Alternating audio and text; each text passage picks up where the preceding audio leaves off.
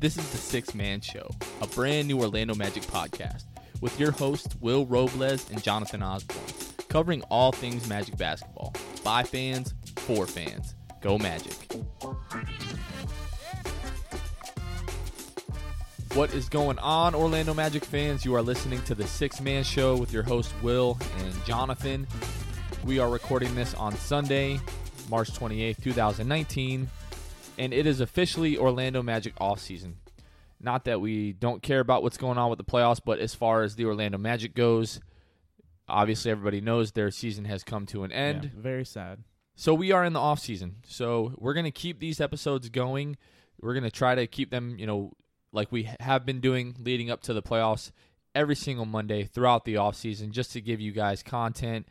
We know that you guys like, the sound of our voices. Yeah, so we're just gonna keep it going here. So real quick, we're gonna each episode as the playoffs go on, we're gonna try to do a little bit of like a around the NBA, just to touch on a few of the series that are going on. So this series hasn't started yet. It'll start tomorrow night at 10:30 p.m. Eastern Standard Time. The Nuggets are gonna be taking on the Blazers. Nuggets beat the Spurs last night in Game 7. That was such a crazy ending. Was it? Oh yeah, LaMarcus just did a foul. It was so loud in the Pepsi Center that the Spurs didn't know to foul. How do you not know how to foul in that situation? They knew to foul, but LaMarcus, Coach Popovich was just yelling at him, foul, foul, foul, and then LaMarcus was, zoned out. Well, if you knew to foul, you should have fouled. But, if time's running down, you should foul. But. Yeah. I think I tweeted out during that game that DeMar DeRozan was reminding us why the Raptors traded for Kawhi Leonard, because he just – was garbage in that first half, at least. The second half, he played pretty well, but that first half, he was just almost invisible. And then the Blazers, Damian Lillard closed out the Thunder, in 5 games with that 37-foot jumper, and then the wave the game winner. Goodbye. That look that he gave the camera after he hit that's going to be a gift for as long as we live. And then Game 1, Toronto blew out the 76ers 108-95 on the back of Kawhi Leonard, 45 points. Makes us feel a whole lot better about losing in 5, doesn't it? Yeah, we can get into that a little later. Yeah.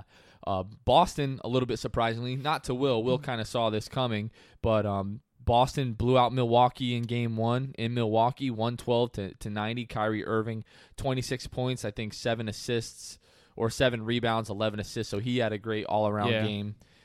And then the Warriors and the Rockets, a game that kind of came down to the wire. There were a few controversial calls in this game, but they beat the Rockets in Game 1, 104-100. KD and James Harden both go off for 35 points. So. CP3 gets ejected, too. Yeah, right at the end there. Yeah, that's the series that I'm most excited for to watch. I mean, after 5 years of the reign of the Warriors, I'm really hoping that, Houston, now that they're healthy, hopefully they can knock those guys off. I hope they can stay healthy too throughout the series. I still think that's gonna be Warriors in 7. Yeah, what do you think some of these series? What do you think they're gonna go like? Nuggets and Blazers. What do you see happening there? Nuggets Blazers. I feel like the Blazers will win in 6. In 6? I was gonna say 6 or 7. I was gonna say Denver in 7, just because they've been such a good team all year. I honestly haven't watched too much of them, but watching them last night against the Spurs, granted, the Spurs offense wasn't incredible this year, but they just looked great defensively, at least. And then Jokic, I love watching them play because they literally run the entire – it's like kind of the opposite of what the rest of the league is doing. Yeah. It's just running the offense through the low post or the high post, wherever they give him the ball, and he's just a crazy, awesome passer, so that's really awesome. I just feel like CJ and Dame are just going to shoot lights out. And I hope so. They have been so far in the playoffs. So we'll see. I think, the Nuggets don't have much. They don't have any playoff experience, really. And all these guys are super young. At least, you got CJ, you got Dame, and then you got Enes Kanter, and you got a bunch of guys that have been in the playoffs, and they know how to get the job done. Right. What's the next one? Toronto 76ers. And this series, I think it's going to be over in 5 or 6. I think Toronto's just too good, too deep. Joel he does not look healthy. You know what I mean? Yeah. And then, I just think Toronto is too good and is going to be too much for them. I see this going, honestly, 5 or 6. I say 6, but if it's 5 games, I wouldn't be surprised. I'm not too big on Ben Simmons. And I don't see anybody, I was watching it last night. And Jimmy Butler can't guard Kawhi. Tobias Harris can't guard Kawhi. So if nobody can guard Kawhi, then it's a wrap. They're having a hard time dealing with Siakam as well. Yeah. So I think it's pretty much, you know, it's over. And then like I said, game one was pretty surprising for me. Not so much for you, but, you know, Boston and Milwaukee, what do you see happening there? I mean, if they can slow down Giannis, then that's really all they got to do. I feel like Boston's got more threats with Kyrie. They got Jason Tatum. They got Brown. Horford. Hayward's playing really well. They got so many guys. Hayward is starting to look like the guy that they signed. I mean, what was it? 5 minutes into that first game last season, he breaks his ankle, misses the entire year. And I mean, for a lot of this year, hasn't been, you know, the Utah Jazz Gordon Hayward that I'm sure, you know, they thought they were getting. But if he's playing well like he has been lately, that adds a completely new dimension to their team. Yeah. So, like I said, I wouldn't be surprised, though, if Boston wins. I say about 6 games. You think 6? I think 6 or 7. Yeah, I'll go with 6. I'm still gonna pick Milwaukee. You know, now that you know Boston's obviously won game one. I think they showed a stat, somebody on Twitter today, that teams like the last 5 or 6 years or whatever the case may be that have won game one on the road by 15 or more points, the 3 previous teams to do that all lost the series. So, okay. I mean, game one blowouts, you know, the road team basically has to play perfectly, which I mean they pretty much did in this game. I still think Milwaukee will win now. I had them to win in about 5 or 6. Now I'm going to say about 6 or 7. Giannis, you know, I think they'll figure it out. But like you said, if you can keep Giannis out of the paint, because he's not the best shooter. No. So, yeah. And then Rockets, Warriors. How do you think that this is going to go? Man, I think the Warriors are going to win out in 6 or 7, but I really want the Rockets to win. It's just, you know, 5 years of the same team, you get tired of it. And I personally feel like the Rockets should have won last year. CP3 doesn't get hurt, they win. But we'll see what happens. Plus, KD, you know, all the rumors, KD leaving. We don't know what they're going to do with DeMarcus Cousins. So we'll see what happens. But this game was crazy. Oh, yeah. Like, the ending of that game was... It's just, to me, and like we've said before, I don't love complaining about the officiating in games, but there were just a couple calls in this game that, I mean... We saw 2 seasons ago Zaza stepping out underneath Kawhi Leonard, you know, him hurting his leg. They were up, 23 points in that game in Golden State, and then Golden State comes back to win that game, and then that series is basically over. We missed Kawhi for an entire year, you know. Oh. So, there was about 3 or 4 examples in this game, you know, on James Harden and on Chris Paul where those calls that have been, you know, getting called the last few years now, all of a sudden the refs are swallowing the whistles on that. So yeah, I thought that was ridiculous. Yeah, I didn't. And then there was another play late in the game where James Harden was, I think, on the right corner, and they called him out of bounds. But you know, it was like a minute left. When they zoomed in, it looked like his heel was up, and it wasn't on the line there. So, but whatever the case may be, my feelings on this series is the old song: "My mind's telling me no, but my body is telling me yes." Not a fan of the Warriors. I just, you know, they've done a great job building that team, but the addition of, you know, Kevin Durant, I can go on and on and on about all that stuff forever. You know my feelings on this, but I don't like the fact that, you know, they're like bullies almost at this point. They're good. They know they're good, but like I just don't think they win with a lot of class. Like they win and they let you know that you're winning. But if you're mad about it, beat them. Yeah. So. But I would love to see the Rockets. I think the Rockets can play this team really, really well, probably better than any team in the league, maybe outside of the Raptors could play them. So if it's going to be the Rockets, it's going to have to be in 7, and James Harden is going to have to put this team on his back. James Harden, like, all Golden State really has to do is slow down James Harden. But can you? I mean, you could slow him down, but what can Houston do to slow down 5 other players that Golden State has? Because if you slow down Steph, you still got KD. And if you slow down KD, you still have Steph. And then all the other guys, it's like... It's unfair. Who are you stopping? That's what we've been saying for 3 years now. This Warriors team is unfair. Did they break any rules? Did they do anything illegal? No, but it's still stupid, and I hate it, and it sucks, and it's garbage, and it's trash. I'm sick of it. I want to see this... I want some parity again, like, in the Western Conference. You slow down Clay, or you slow down Steph, and then you got Clay who can score 50 points off of 3 dribbles. Like, exactly. Well, realistically, I would love to see the Rockets to win in 7, but I think it's going to be Warriors in 7. Warriors in 7. Okay, so that's going to be it for our Around the NBA today. We'll try to do that, each week as the playoffs go on. Just quick touch on each of the series here. So we're going to go in and get in today's show. So once again, we're going to be doing this each Monday throughout the off season. Right now, we're going to go ahead and get into some player grades for the season. Another few weeks, we'll start gearing up for the draft, player profiles, things like that. We'll do the draft. We'll do summer league, free agency, and then not too long after that, we'll get gearing up for preseason again and regular season and all that stuff. So just hang with us this summer. We're going to be with you guys once again each Monday. So just make sure that you're coming back to the Sixth Man Show, to get your weekly dose of your Orlando Magic on, all your podcast, all that good stuff. All right. So let's get into the player grades here. So Will and I, we actually haven't discussed the player grades. We're just going to kind of go through, run through each player's numbers for the season, how we thought they did, and then we'll kind of discuss the player grades, and we'll hopefully try to agree on something here. So first player we're going to go over is Michael Carter-Williams. So Michael Carter-Williams, as everybody knows, really only played about 12 regular season games for the Magic after Isaiah Briscoe went down with the torn meniscus injury. So pretty small sample size, but we thought that he was just so important to this team's playoff run. And without Michael Carter-Williams, we probably don't make the playoffs. So we did want to include him here. So Michael Carter-Williams, in the 12 games that he played for the Magic, 5.4 points a game, 4.8 rebounds, 4.1 assists, shot 74.1% from the free throw line. Once again, small sample size, but in the 12 games that he played, his 4.8 rebounds was good for 5th best on the team, and the 4.1 assists were good for 2nd best on the Magic, just behind DJ Augustine. So, Will, what do you think about Michael Carter-Williams? What kind of grade would you give him for the the 12 games that we saw out of him?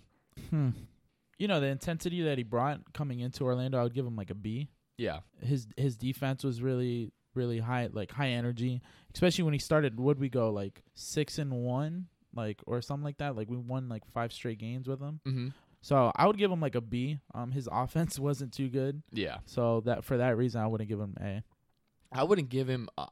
I think we can agree here. Maybe a B, B plus. Yeah. The reason I say B plus is just because the fact that he did come in, save the season. This is some kind, this is kind of sentimental value. It's not really his numbers don't reflect this, but like you said, the energy that he brought, the pace that he had on offense, just pushing the ball, always seemed to find the open guy, and just loved his fight.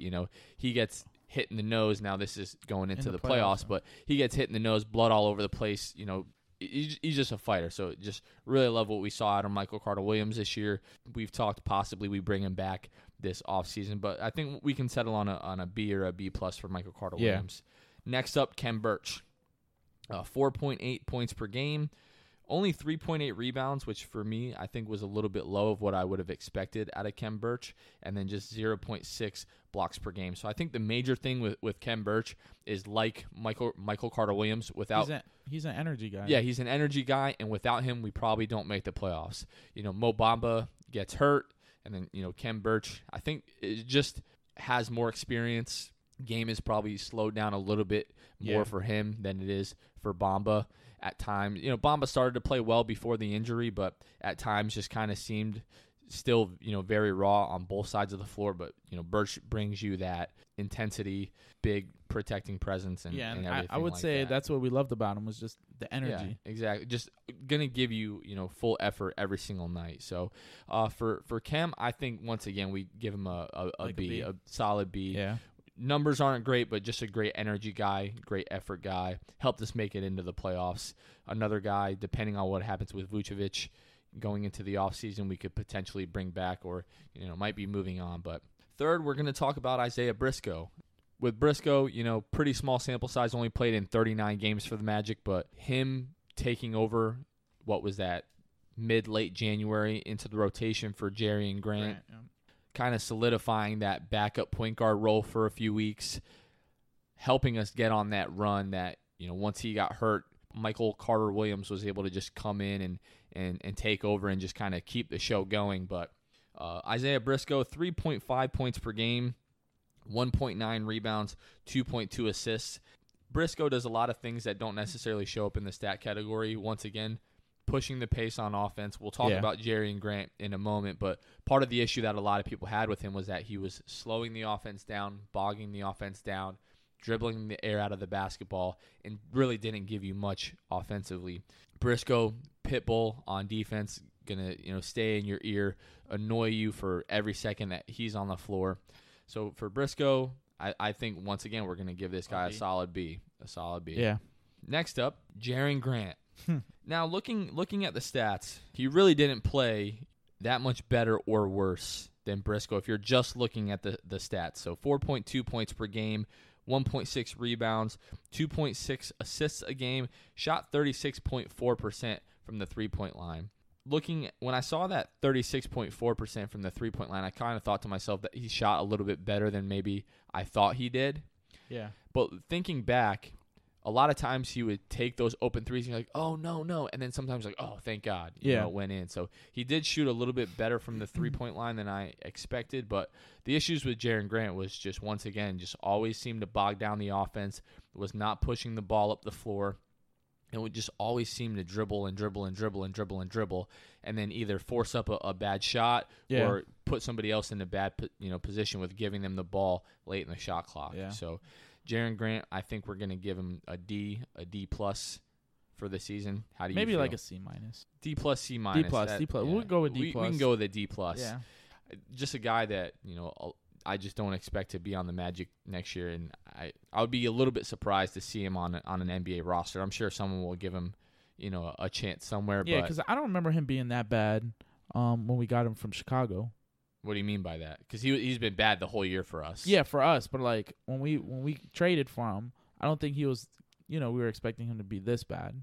You know what I'm saying?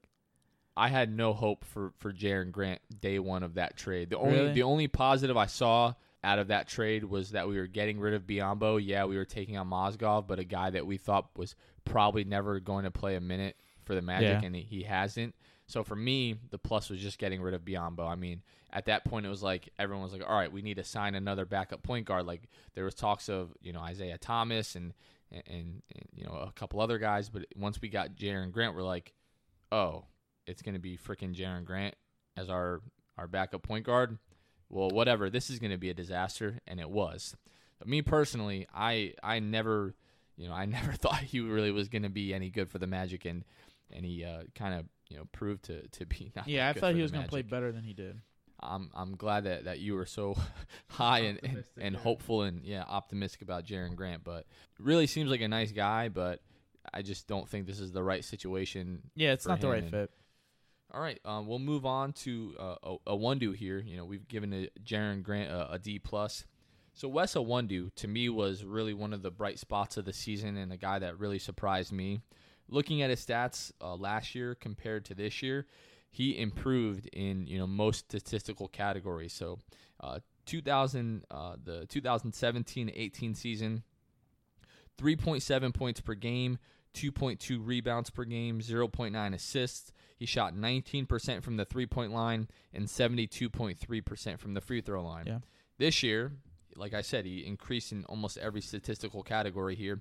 5 points per game, 2.7 rebounds per game, 1.1 assists, 36.7% from the three-point line, and 81.6% from the free throw line.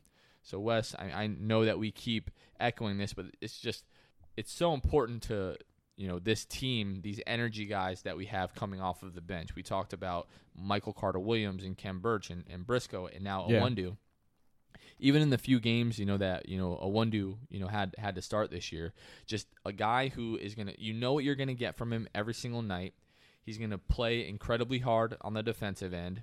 He's really not going to make many mistakes. He doesn't turn the ball over a lot. Yeah. And just his three-point shooting, almost 37, almost 37%. The ball went to Wes. He would shoot an open three, and I would think to myself, oh, man, maybe this isn't the best shot, that he can take, but or that we could get on the offense. But a lot of times, you know, he would take him and he would make him. You can't ask really for, you know, a guy in his second year, drafted in the second round, who's really not a huge cap hit. I thought that Wes had a great year. I would give Wes for him, you know, a B plus or maybe even an A minus. I say a B plus. Well, actually, you know, I might go a little bit. I'm A minus. A minus. A minus. Yeah, definitely. And his free throw percentage was really good too, 81.81. So, yeah, A minus. Yeah. Next up, we're going to touch briefly on Mo Bamba here, just because, you know, the limited amount of games that he played, you know, only in his rookie season. I think we can both agree that we haven't seen, you know, what we're really going to get out of Mo Bamba. So, but in 47 games this year, 6.2 points per game, 5 rebounds, 1.4 blocks, which did lead the Magic. Shot 48.1% from the floor, 30% from the 3-point line, just 58% from the free throw line. I think he'll improve on that. Yeah, I think he'll improve. He only averaged 16 minutes a game. Yeah. So, you know, if he would have played second half of the season, I'm sure his minutes would have went up and, you know, he would have improved. Yeah, I do like, you know, what we've seen. Like we said, 1.4 blocks, you know, led the team. So the reason that we drafted him, you know, obviously everybody knew that he's going to be a 3 or 4 year project, but that he was going to have that defensive, you know, potential right off the bat. So the 1.4 blocks per game, very encouraging. Do love his energy. At times it just felt like, you know, the game was just moving too fast for him. Right before the injury, it seemed like he was starting to, you know, learn to be more aggressive on the defensive end and just go out there and just seemed to be, you know, blocking all over the place. But for Mo, I think rookie year we can give him a B minus or you know, maybe a C plus. His ability to continue to get better at shooting the ball is going to be huge moving forward. Putting on muscle, Swole Bamba, which we fully expect him to do going into the offseason. And then he's just going to get better and better. You know, we all knew it was going to be a project. So 1 year of the project, promising signs. I don't think anybody's too worried about Mo Bamba. I'm going to go with a C+. C+. So next up, we've got Terrence Ross, the Human Torch, set to be a free agent this summer. Most of the rational Orlando wants Terrence Ross, you know, back this summer. It's no secret how much this guy, you know, meant to us coming off of the bench this year. His shooting, his scoring. Well, we definitely want to see Terrence back. So this year, 15.1 points per game, which was a career high, 3.5 rebounds, made 2.7 threes a game, shooting 38.3% from the 3-point line, and shot 87.5% from the free throw line, which was 14th in the NBA. Anytime you're shooting above 85% from the free throw line, whether it's, you know, late game or whatever the case may be, you feel fully confident with a guy going to the free throw line that he's going to knock down both of them. So, I mean, you know, the 15 points per game out of Ross is, you know, by far, you know, his career high. A guy shooting 38%, you know, from the 3-point line when that's really what we count on him to do coming off of the bench. Myself, I'm going to give Terrence probably, like, once again, like an A minus. Yeah, I agree. You know, just him coming off of the bench, like, we can't say enough about the way he played and the improvement that he made coming into this season compared to last season. Like, jumping from 8.7 points last season to 15.1 isn't something that's easy to do. Well, I think a lot of that, kind of a small sample size last year, you know, with the injury that he had. But still, played much better this year than he did last year. Yeah. You know, injuries and all, you know, comparing the two seasons, either way, you know, his numbers are better this season. So, yeah, I agree, A-. What do you think Terrence can improve upon next year, though? Like, he gave us all the shooting and, you know, the scoring punch off of the bench, but I think there has to be a lot of, like, internal improvement this year for us to get better. I mean, you know, I think we were both in agreement that we want to bring Ross and Vooch back, you know, if it's, you know, financially feasible. But for us to get better, this team needs to improve internally because we're just going to kind of run this season back. So what does Ross need to do to make sure that, you know, instead of winning 42 games this year, maybe we can win, you know, 47 or 48 games or whatever the case may be? For me, I look like you look at all these stats, and they're pretty much offensive stats. So to me, it'd be mostly like, and this goes for everybody, just improving defensively. you know, and being able to stay with your man and stuff like that, not letting these other guys, you know, bully you down low or stuff like that. So for me, it would be defensively. I'd like to see all these guys improve. Well, and it's kind of surprising for me, you know, with how athletically gifted Terrence Ross is. I mean, the guy can just raise up and elevate, you know, over most guys at his position. Yeah. And then you see when he gets a fast break or a, you know, a nice backdoor cut, you know, the flashy dunks and stuff like that. So to me, at times this season, and, you know, of course we're prisoners of the moment, recency bias, in that Toronto series, it just seemed like any time that, you know, Fred VanVleet or whatever, you know, guard he was matched up against at the time, or Norman Powell, they were just getting by him at will. And a guy who, you know, decent size, decent amount of length, that amount of athleticism, shouldn't just be getting blown by that. I don't know if it's just his positioning that needs to get better, if he needs to work on his agility or his footwork, or maybe it's, you know, maybe it's just effort on the defensive end. Maybe he's just tired from, you know, carrying the offensive load in that second unit. But I definitely think that he's got, you know, I'm talking myself out of an A minus for Terrence Ross. I think I'm talking myself down to like a B plus, because a guy who's that gifted athletically just needs to play better defensively. You know, I'd also like to see his assist numbers go up. You know, 1.7. I mean, if you look at our team, like, the person with the most assists this season was DJ with 5.3. But if he could even get that up to, like, 4 or something, you know, with the ball movement, I know he's a shooter and stuff. You know, 1.7 to me seems a little low. I think part of that is probably just because outside of Terrence, and this was, I mean, thank God he was, you know, healthy for most of the year, played in how many games this year? Played in 81. Yeah, Terrence only missed one game this year, so health was a huge factor for most of this team. We had a few guys play, you know, 80, 81 games. Even Jonathan Isaac played 75 games. So health was obviously, you know, a big factor of the success that we were able to have this season. But looking, you know, at the bench unit, part of his assist being so low, I think it's just because, like, what else who's he supposed to give the ball to? You know, I mean, yeah, he had Aaron out there at times. He had Evan out there at times, but his job was just to come in and shoot, flame on. You know what I mean? But yeah, you could an uptick in his assist definitely is gonna. I think it's just gonna come with, you know, some more talent in the bench next year. Yeah, and if we play faster pace, you know, we should be able to get these fast breaks going, easy transition buckets, right, which, you know, they would lead to assists. So I would go with that. But yeah, definitely his assist numbers. I'd just like to see him go up. So next up, we've got Jonathan Isaac here. You know, only played 27 games last year, played 75 games this year. Averaged 9.6 points a game, 5.5 rebounds, shot 32.3% from the three-point line, 81.5% from the free throw line. Had a 3.1 defensive win share this year, second on the team, you know, behind Aaron Gordon, who had a 3.3 defensive win share. So Jonathan Isaac, it's kind of hard to give him a grade compared to last year because, once again, it was such a small sample size. But I just like the fact that, especially the second half of the season, he's always been a great defender, but the second half of the season we saw him more aggressive on offense, more willing to take open shots, just get himself more involved, you know, in the offense. Yeah. Second half of the year, I think he shot a little bit better from the three-point line, so I think the 32.3% that he shot for the season might be a little bit misleading, but, I mean, Jonathan Isaac, I think everybody knows that it's evident that going forward, he's going to be one of the pillars of this team being successful, making runs into the playoffs, you know, year after year after year. So how did you feel about Jonathan? Yeah, I actually really like the way he played this year. Like you said, defensively, we always knew he was going to be pretty good defensively.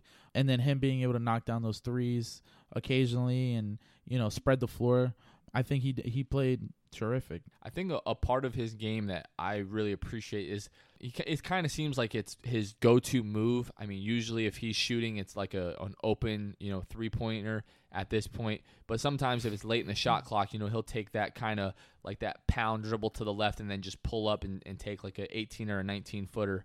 Kind of like, you know, the length that he has, it kind of reminds you a little bit of Kevin Durant. So yeah, if he, like we talked, you know, a couple Kevin weeks Durant ago, gave him a shout out too. Yeah.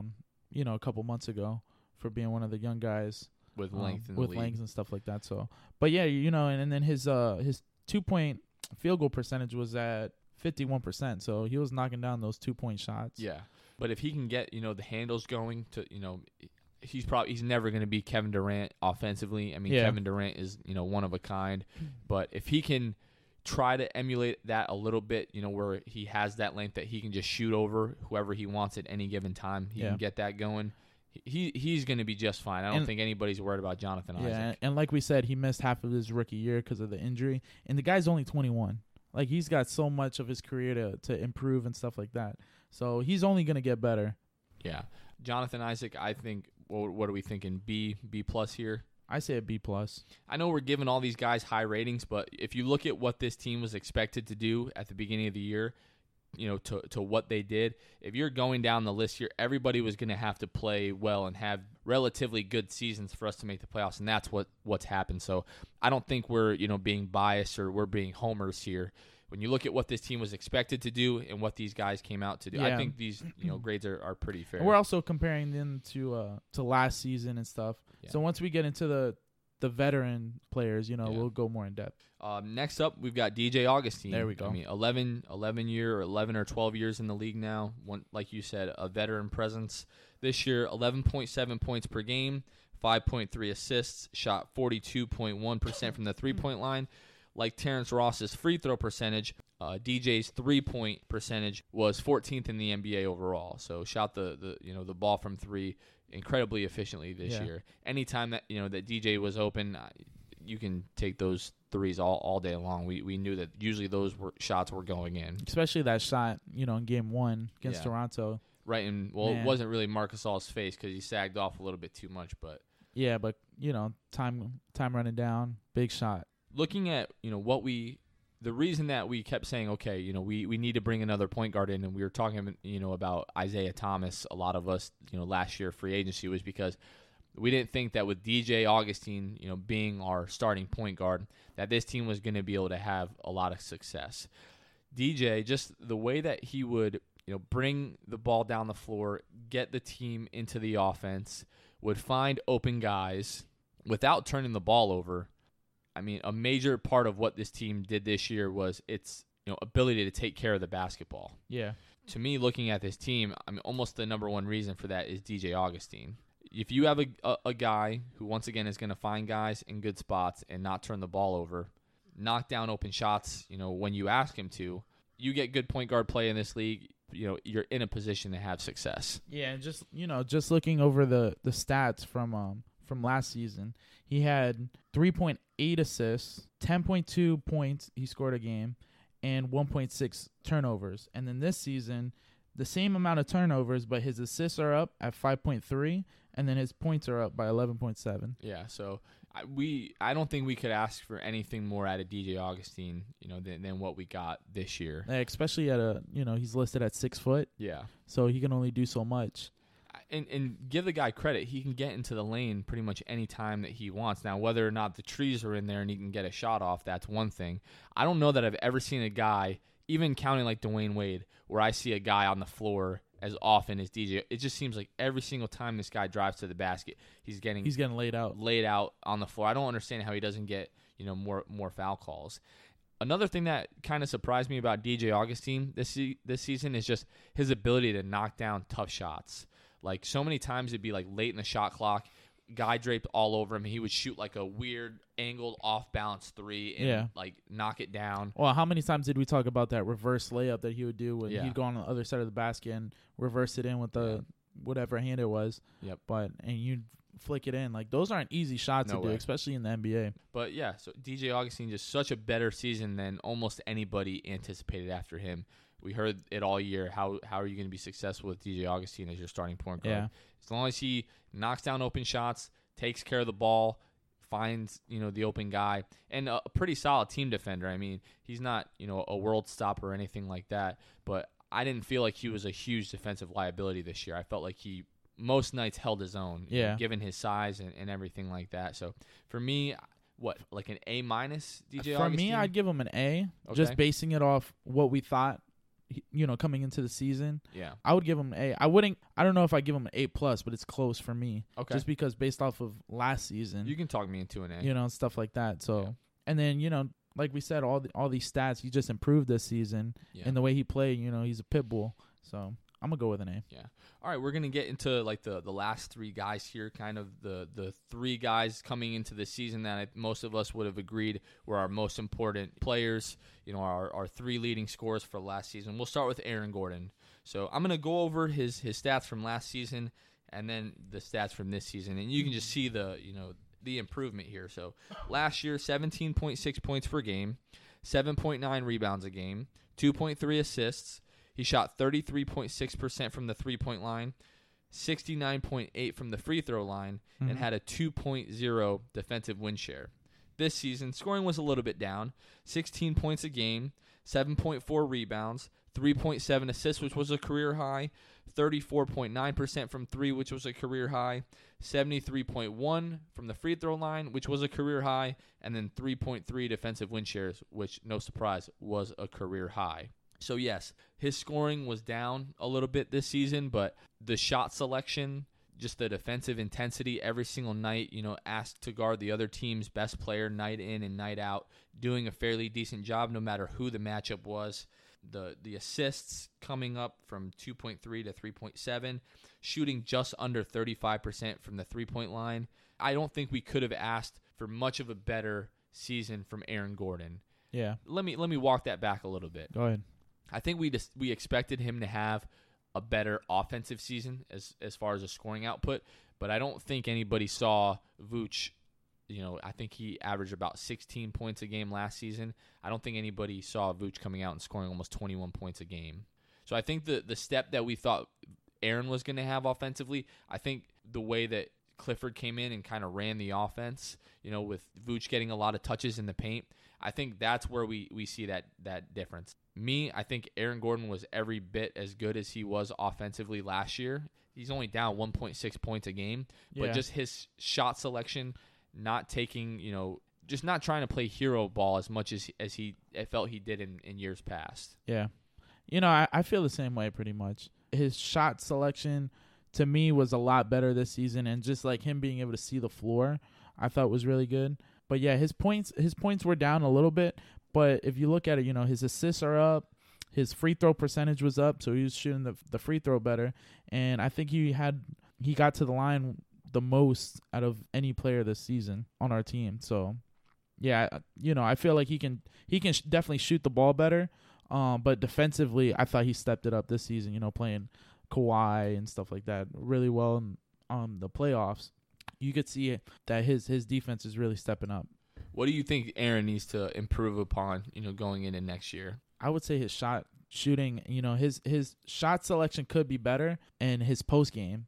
You know, I feel like he could take, you know, he's a big guy, 6'8" or whatever. I feel like, he's so strong. He's so big. So there's a lot of times where we see him where he's like on the elbow or in the corner, and he's jacking up threes when you're like, man, you could be taking this guy down low, man. You should have won that dunk contest a couple of years ago. Like you can fly, so you can jump over these guys. So for me, I would like to see him play more in the post. Bang, bang, back to the basket kind of style, and get some easy shots like that. And, you know, even improve that, you know, him going to the line more often. So for me, talking about him posting up, the one thing I would like to see him get away from is just a lot of times when he does have smaller guys on him, he'll just kind of cop out and do that, you know, one dribble into the middle of the lane, like fadeaway thing that he does. To his credit, he is knocking that down, you know, at a better rate than you might expect him to.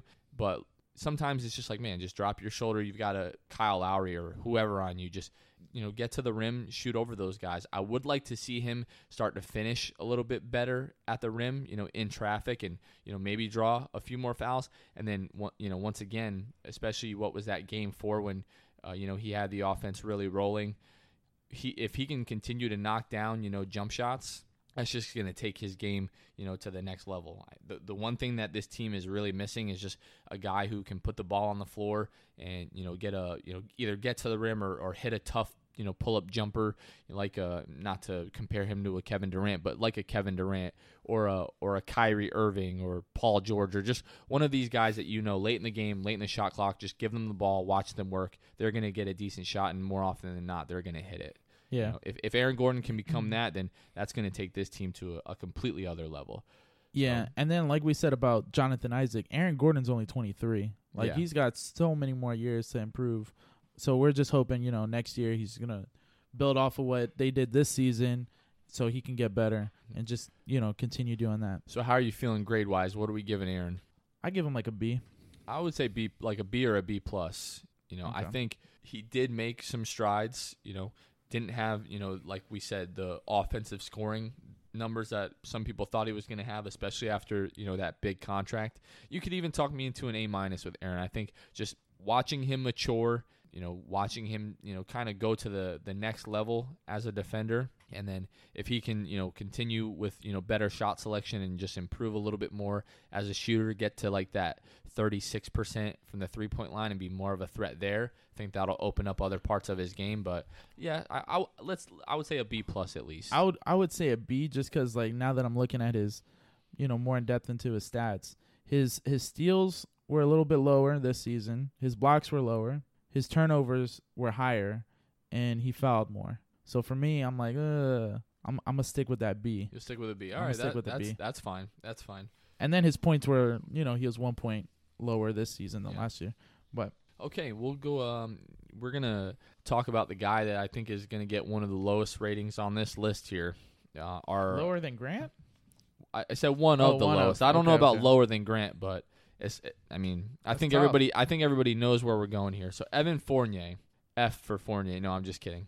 But last year scored 17.8 points per game, which led the team, 3.2 rebounds a game, 2.9 assists, shot 37.9 from the 3-point line, 86.7 from the free throw line. And then this year just took a step back offensively, 15.1 points per game, 3.2 rebounds, 3.6 assists, shot 34% from the 3-point line, and then shot 80.6% from the free throw line.